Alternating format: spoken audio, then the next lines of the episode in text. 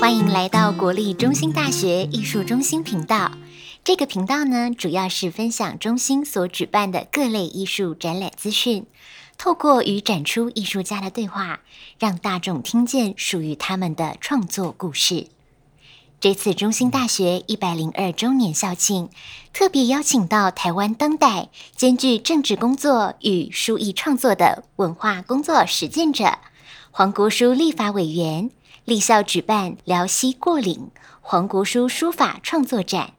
其实从今年10月起，立委即以辽西过岭为题，陆续于国父纪念馆、联合大学艺术中心巡回展出，佳评如潮。这一站就来到我们中兴大学艺术中心了。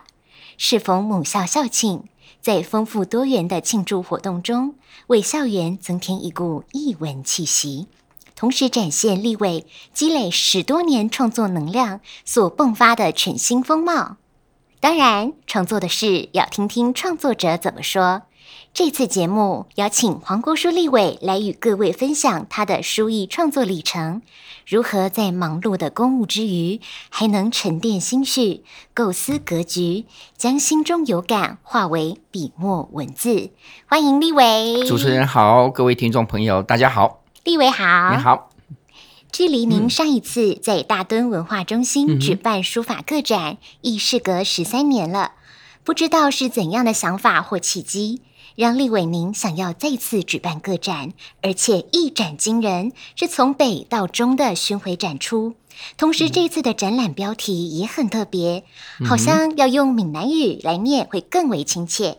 以辽西过岭作为这次的展览主题，又是希望传达怎么样的展览理念或寓意呢？对，时间过得真快耶，一晃眼就13年了。我13年前那时候还在台中市议会当议员的时候，我在台中市的大墩文化中心有办过一次个展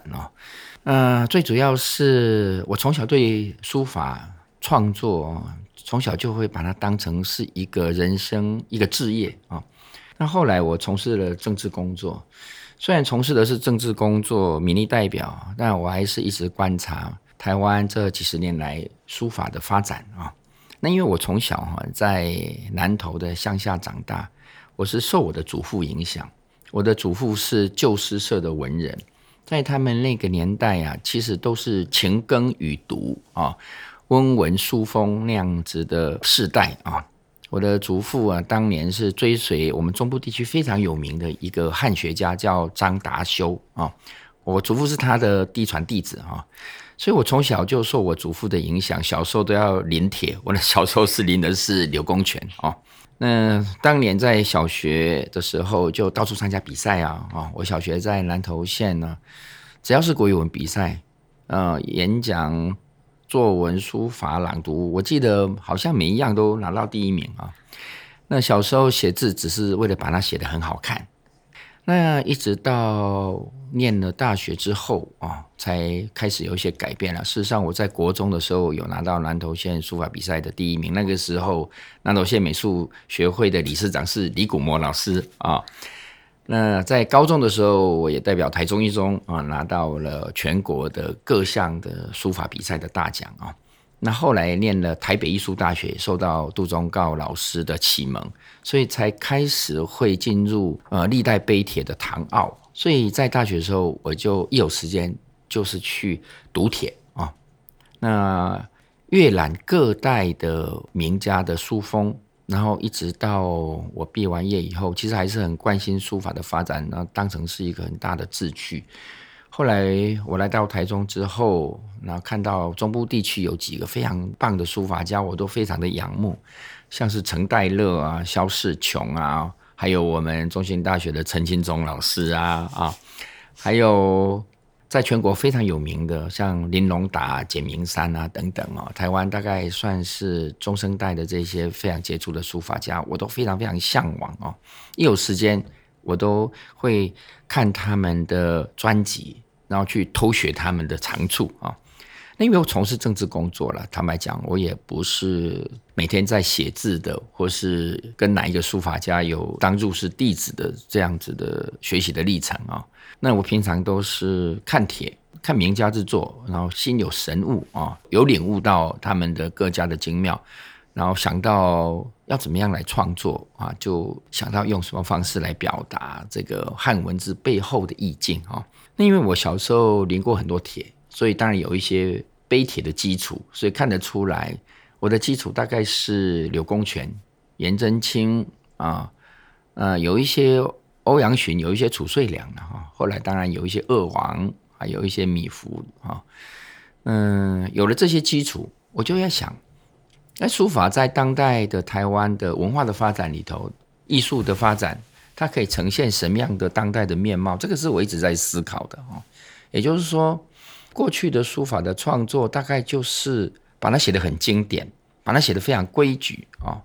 大概就可以比赛就可以得奖了哈。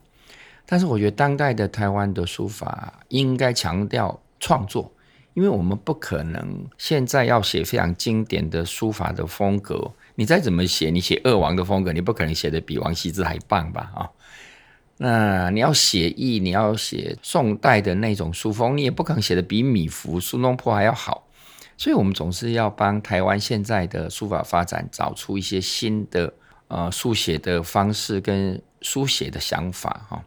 所以我13年前办过一次书法个展，其实那个时候当然有一些表现了。那经过13年之后，我发现，哎呦，那个时候的创作还是非常的青涩啊。所以经过了13年之后，我觉得现在比以前心境上更加成熟，笔韵呢也更加老练，所以我觉得应该可以尝试有更多样、更成熟的作品来展现给大家。那因为我从事政治工作，每隔几年就要选举一次，那平常都要服务选民啊，要认真问政啊。我选过5次的台中市议员啊，3届的立法委员，有8次的选举，每一次都有当选，真的很感谢很多乡亲的支持。那我也很努力在从事政治的工作。那我在做政治的工作，其实我大部分的时间都在思考文化跟艺术的议题，所以我那时候在台中市议会，大家都说我是文化议员，因为我推动了非常多的台湾的艺术的工作，还有非常多的历史建筑的活化再利用，所以大家都觉得我在这个领域特别有心得啊。那到了立法院之后，其实非常忙碌了，每隔几年就要选举。那后来我觉得说，最近的这一次选举完了之后，有一些时间，我想我就每天试着写一些新的创作的书法。后来我就申请国父纪念馆的党旗，后来申请到了以后，就逼自己每天一定要完成至少1-2件作品。那写很快，可是你要构思要花一些时间。那除了一些古典的经典的诗词的文句之外呢我当然还是希望有一些台湾本土的元素。那这一次的展览的主题叫寮溪过岭，台湾味都是寮溪过岭。那很多人问我为什么要用寮溪过岭来当主题啊？一方面当然跟我的成长背景有关系啦，也就是说我从小在乡下长大，是经过非常艰辛的那种农村的社会。那时候我家就住在乡下，就在山坡上，每次要去上课上小学的时候，常常都要翻山越岭。然后有时候碰到那个下大雨，那个溪水暴涨，我们常常就要寮溪过岭，就是要爬山涉水，然后才有办法去上课。所以寮溪过岭一方面是我小时候成长很重要的经验，那一方面呢，其实看到整个台湾历史的发展，台湾文化的发展，其实也像是寮溪过岭这样子。我们碰过很多艰辛的世代。比如说我们的祖先他们在台湾这块土地上筚路蓝缕，以启山林，其实就是一种寮溪过岭。那台湾的书法创作从过去还没有正式的教育体制，像我祖父那个年代，他们都是在透过旧诗社文人的传统去学习文字。很多乡下的农村的子弟啊，他没有机会到学校里头去求学的时候，通常也都是透过这种私塾的体系，然后在民间的一些耆老他们去指导，然后学习去认识这些汉文字，学习书法。所以也算是一种台湾文化的开疆辟地了。我们的前辈其实都在这块土地上经过寮溪过岭那种历程，社会的发展也是，经济的发展也是，那文化的发展其实也是。所以我也想试图透过这一次的书法的创作展啊，那除了经典的文史之外，我也希望在这次展览里头可以让大家看到台湾文化里头的那一种筚路蓝缕的精神，聊 K 归纳那种精神。所以我就试图用聊 K 归纳来当主题。那这一次的展览当然有一些本土的一些元素啦，那比如说我有写了一个作品啊，乐为世界人。那乐为世界人这五个字从哪里出来的？是100年前蒋渭水先生啊，当时台湾文化非常重要的启蒙者，同时也是当时台湾的民主社会运动很重要的一个前辈。他在文化协会会歌100年前，当时帮文化协会要创办的时候，写了这个会歌的歌词。那我就找到了这个会歌的歌词里头的一句话，叫乐为世界人。也就是说，在那个年代，台湾很想变成世界的一部分，一直到现在，我们台湾还是很想变成世界的一部分，所以我就写了这个乐为世界人啊。那这个当然也凸显了很多的台湾历史的发展里头很重要的那个世代的一个精神啊。像我也写了吴浊流的古典诗啊，很多台湾的前辈，像中部地区的很有名的文学家，像蔡慧茹啊，当时其实也是一个很重要的政治工作者。蔡慧茹她也有写很棒的诗词。在这一次的创作，其实也非常多的台湾的前辈的文学家他们的作品，也透过这一次的书法的展览，让我们看到，其实我们台湾的文学里头有非常丰富的元素啊，不止那个文史非常经典，那也有对于土地的感情。那我觉得这个都非常珍贵。那当然，我也写了一些大家耳熟能详的民间的俚语啊，比如说天公疼憨人。那天公疼憨人这一个句子，我很想把它写出来，我就把它写得非常的憨厚可爱，当然就不是用很经典秀丽的方式来表达。所以透过各种不同的你喜欢的文具，然后我想透过书法的创作去表达它背后的文学性跟呈现它的意境。我这次有100多件作品，115件作品，每一件作品都有它的独特性，可能找不到2件作品完全一样的。那最主要我是希望大家除了看到书法的文字的美丽之外，当然还是希望看到书法其实可以呈现各种不同的风格，让大家领悟到它背后所要表达的那一种人生的哲理跟艺术的意境。那这个是我这次办展览一个最重要的心得。谢谢立委娓娓道来这么一篇关于文化、经济、社会、书法，然后还有祖先们筚路蓝缕的精神，让我们从辽西过岭4个字里面可以体会到立委您举办这个展览的用心。那看来这次的巡回展出对立委来说是一个书艺创作的总和，对，同时也是一个开端，以文会友，教学相长，开拓更深广的艺术成就。但书法笔墨气韵的养成并非一朝一夕之功，需要长久的累积与砥砺。不知立委与书法的渊源，刚刚说了是从小还有祖父的熏陶之下就开始了嘛，那您养成这样子美好的习惯，并且能够在忙碌的立委的生涯之中也能够持续创作的这一个动力，主要是来源自对，很多人小时候会写书法，因为学一学，长大以后就没有再持续了。我碰到好多来看的人哦，很多朋友都说：“哎呀，我小时候也写过书法，可是后来就没有再继续写了。”他们都很羡慕，说我还可以持续创作啊。最主要是你很喜欢做这个事情，然后再来你做了这个事情之后，你很希望创作的这一个作品可以感动人。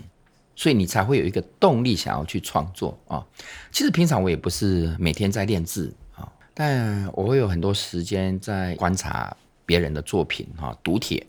然后去领悟书法的精妙的地方，然后想到你要用什么样子的文字来创作，那你就会找时间去把它完成啊。事实上我们当政治的工作非常的忙碌啦，白天要在立法院开会，然后你要准备非常多的法案资料，然后回到你的选区还要做选民服务，还要去会刊，还要去解决民众的问题。所以我的书法创作其实都是几乎啊，就是你只要一有闲暇你就想到可能得要去做这个事情。那因为这一次的展览是1年多前就申请到了，所以我就迫使自己这是一个要完成的工作，所以你就要按部就班的。我在几月的时候要完成几件作品啊，那写了一些作品之后又觉得说这大概是这样子的风貌，可能我们还要创作别种风貌。比如说当我的篆书写很多的时候，我就想可能要多写一些行草。行草写很多的时候，可能也需要一些隶书，比较沉稳的隶书来综合。所以就每一段时间你就会想到说应该要创作什么样的风格的作品。那我还跟大家报告，那这一次也因为过去这1年来因为疫情的关系，我们民意代表比较不能拍照，所以有比较多的时间可以在家里完成这些作品。所以我可以完成这些作品，当然刚好在今年有比较多的时间可以沉下心来好好的去思考，说我可以准备什么样子的书法作品来跟大家分享这个创作的心得。谢谢立委。立委刚刚说的一句话我觉得特别感动，说会想要维持写书法并且为之发扬光大，是因为写书法是一个能够感动人的过程。那同时这样子的创作也是继承自从祖先以来的艺文精神，甚至是发展突破的一种核心的动力吧。所以您如此寄情翰墨50载，深耕书艺，在前辈书法家的基础上，能融入自身的书道美学涵养，这样学古创新的精神，可谓青年学子的楷模哦。不敢当，不敢当只是分享一些书法的心得给大家。书法创作其实每一个书法家他在每一个阶段他的风格都会不一样其实我从小就很崇拜那个大前辈书法家，像台静农、李谷谟，更早之前的王壮伟我在王壮伟他在民国50年的时候，他的创作的风格还不是像他晚期那么成熟因为我在日月潭的活动中心那个教师会馆底下，我看到一个他的作品是民国50年的时候，那时候还没有像他晚期那么成熟。我就发现原来书法在每一个阶段都会不一样。其实我现在回想我10几年前的作品我都想把它丢到垃圾桶去了，因为会随着心境的跟年龄的成长书法它也会跟着成熟那如果你持续的在关切这个事情或是你持续的在从事书法创作的话，你就会觉得你每一个年龄写的风格都会不一样那其实我每一年也不是每天都在写书法我会最常在写书法的时间大概就是每一年的过年的时候，因为要写非常多的春联，所以那个就是我在练习的最重要的一个时刻，就是过年前要写书法，然后不止家里头要用，而且很多朋友都要来索取春联。感谢立委跟我们分享您创作之余的一些有趣的故事。那您刚刚也说每个阶段书法会体现出创作者不同的精神风貌那我觉得在多年之后回顾当年的作品就算是很想要把它丢到垃圾桶这也代表着您现在已经有超脱出当时的精神层次的一个新的境界，但是未尝也不能够回顾以前那个质朴可爱的风貌也算是对于自己生命的一个记录也是很有纪念价值的对啊，你讲得好好或许10年之后我现在回想我现在的作品，或许觉得那时候写成这个样子怎么敢拿出来展给大家看或许啦不过以目前这一次的展览，我是觉得比10多年前的作品还要成熟非常多那我也很感谢像杜忠告老师萧世雄老师陈代乐老师、林隆达老师，他们来看这一次我的创作之后，他们都觉得黄国书你进步很多我都觉得很感动。只要每一次都是全力以赴相信他人以及自己看了之后都能够深受感动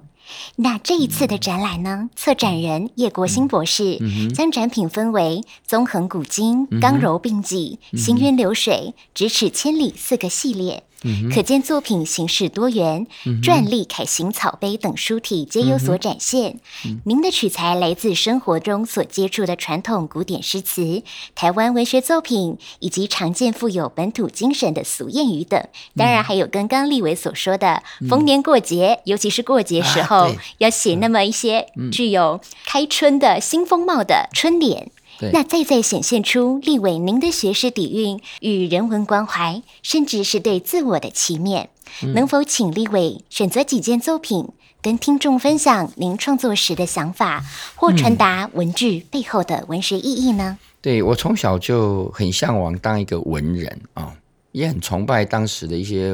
文学家啦、小时候我们当然一定很崇拜苏东坡啊、李太白啊、杜甫啊，怎么有办法写那么美好的诗词，然后流传千古？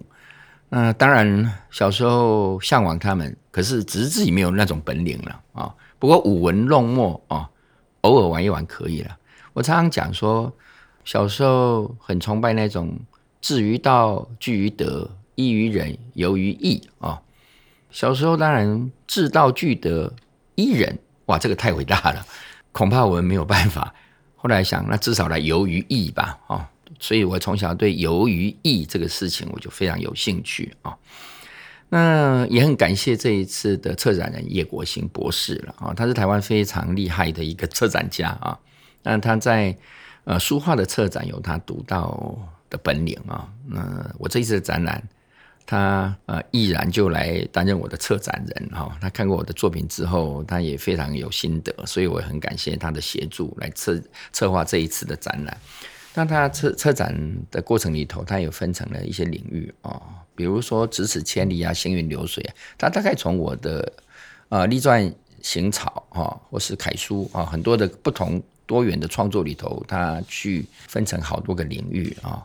也许这样在阅读上100多件的作品，你要全部一次看完，当然也需要花一些时间，所以它透过一些系统 的分类、这样大家阅读起来会比较有趣、事实上100多件作品，如果每一件作品都有它精妙之处的时候，你会看不腻。如果每一件作品都长得一样，你大概看2件你就不想再看了、所以在国父纪念馆展览的时候，很多人就觉得它是一个美好的经验，有人一来看3-4个小时，觉得每一件作品我都要看好久，因为都有它的独到之处。那看完一件又另外又一件又不一样了，所以大家都一直想要一直看。有的人、来看了一天，花了好多时间看，结果只看到一半，结果他第二天又来了，第二天来看了之后，第三天又来，他觉得他还要再看一次、所以很多人几乎是1-2天就来看一次，所以我也非常感谢有很多的书法的爱好者都愿意来看国书这一次的展览。那我有几件作品，像我这次的主题聊 K 贵酿，我想要表达那种台湾人在这块土地上打拼的那一种阅历啊、沧桑啊，所以我用竹子的笔来创作这一个聊 K 贵酿这件作品。那个是一个竹子做的，就是那个刷毛那种，所以它写出来跟我们传统的毛笔风格不一样，它写出来就非常的苍劲，它很有尾韵了、所以这件作品呢，就是用魏碑来写、所以我要表现的就是它的苍劲跟它的那种浑雄、所以这件作品变成是我这一次这创作里头的一个标题。另外我有写2个字，很大的字叫抱朴、抱朴当然大家知道是老子道德经、很多人也喜欢写抱朴这2个字、那我在创作的过程里头用那个长风羊毫来书写，那写第一个字的时候，那个抱，哇，写到一半被切了，那很就自然的挥洒，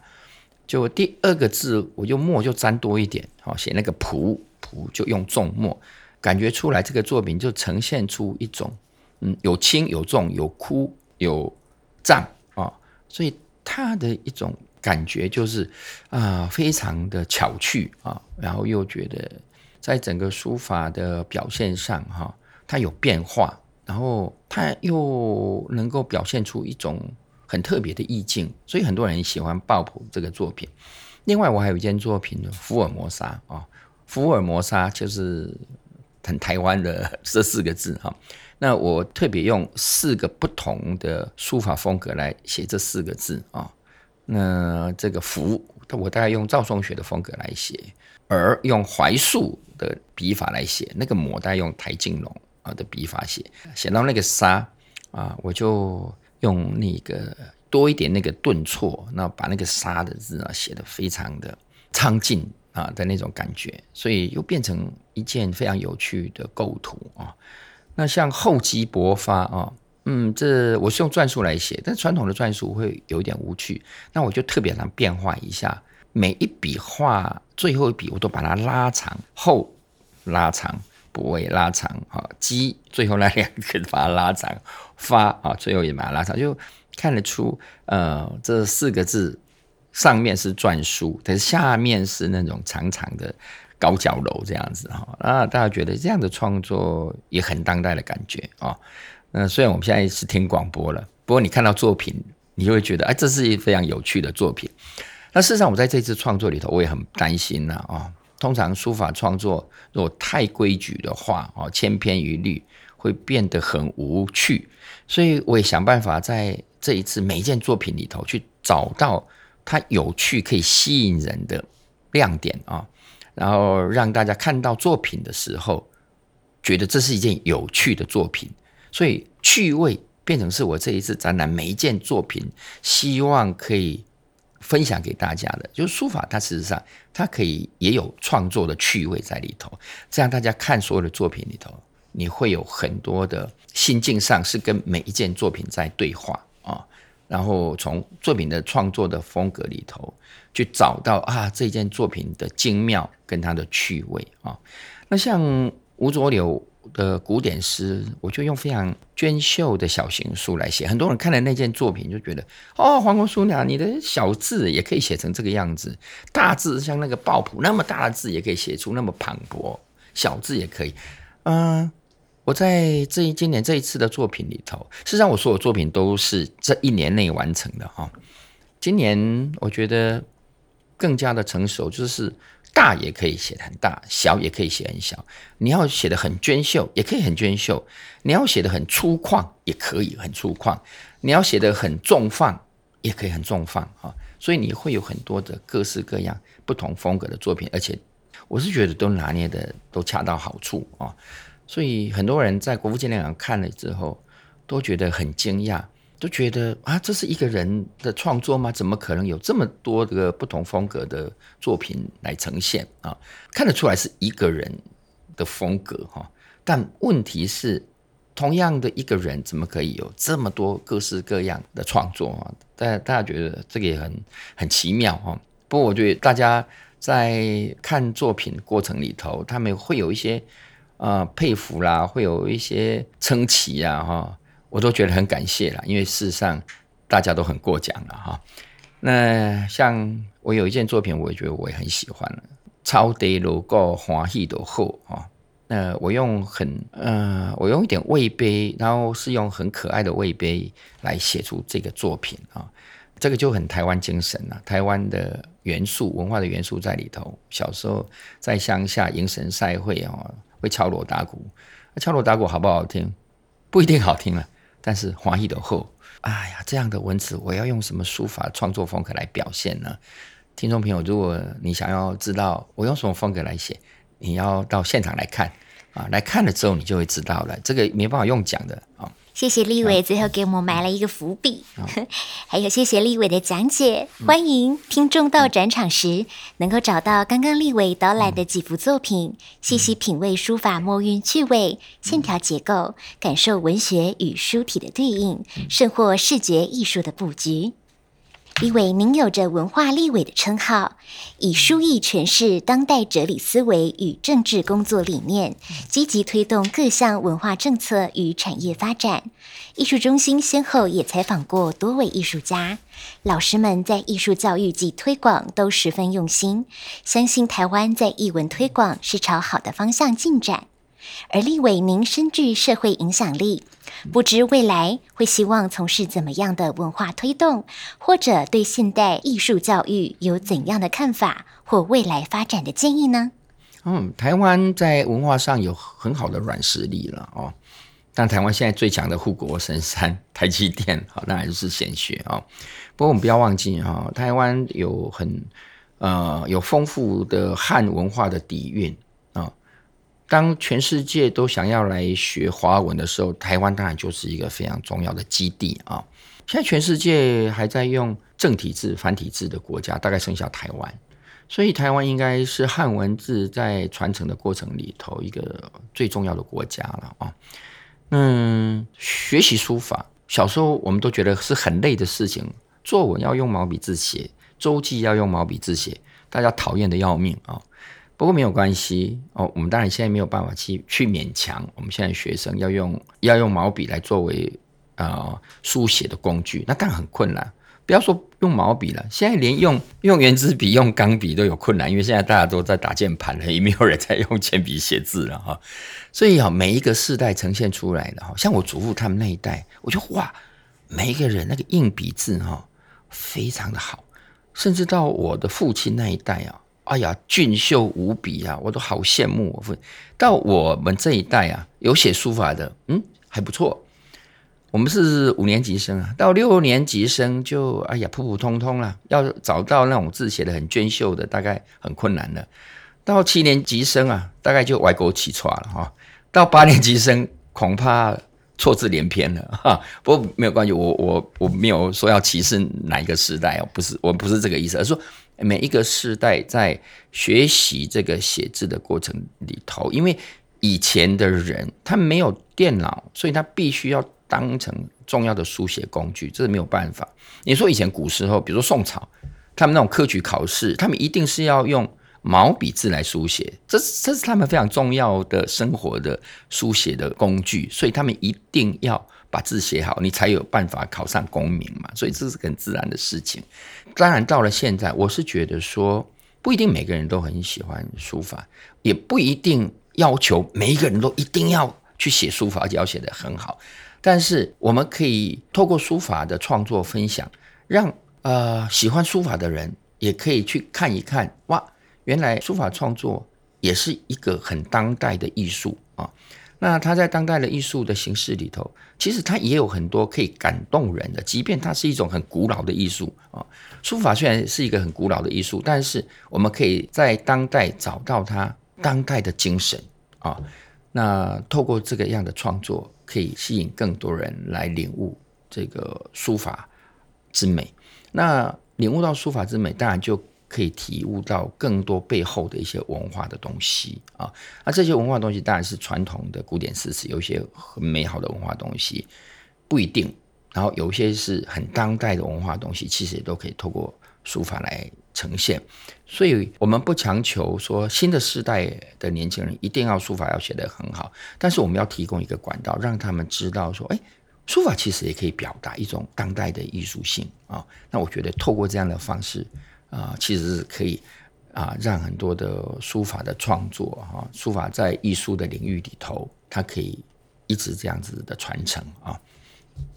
哇，改变都是时间累积而来的。谢谢立委今天的专访，无私的分享在书艺创作上一路走来的历程，还有更多值得探索之处。碍于时间有限，我们访问至此，希望后续有机会再与立委请益。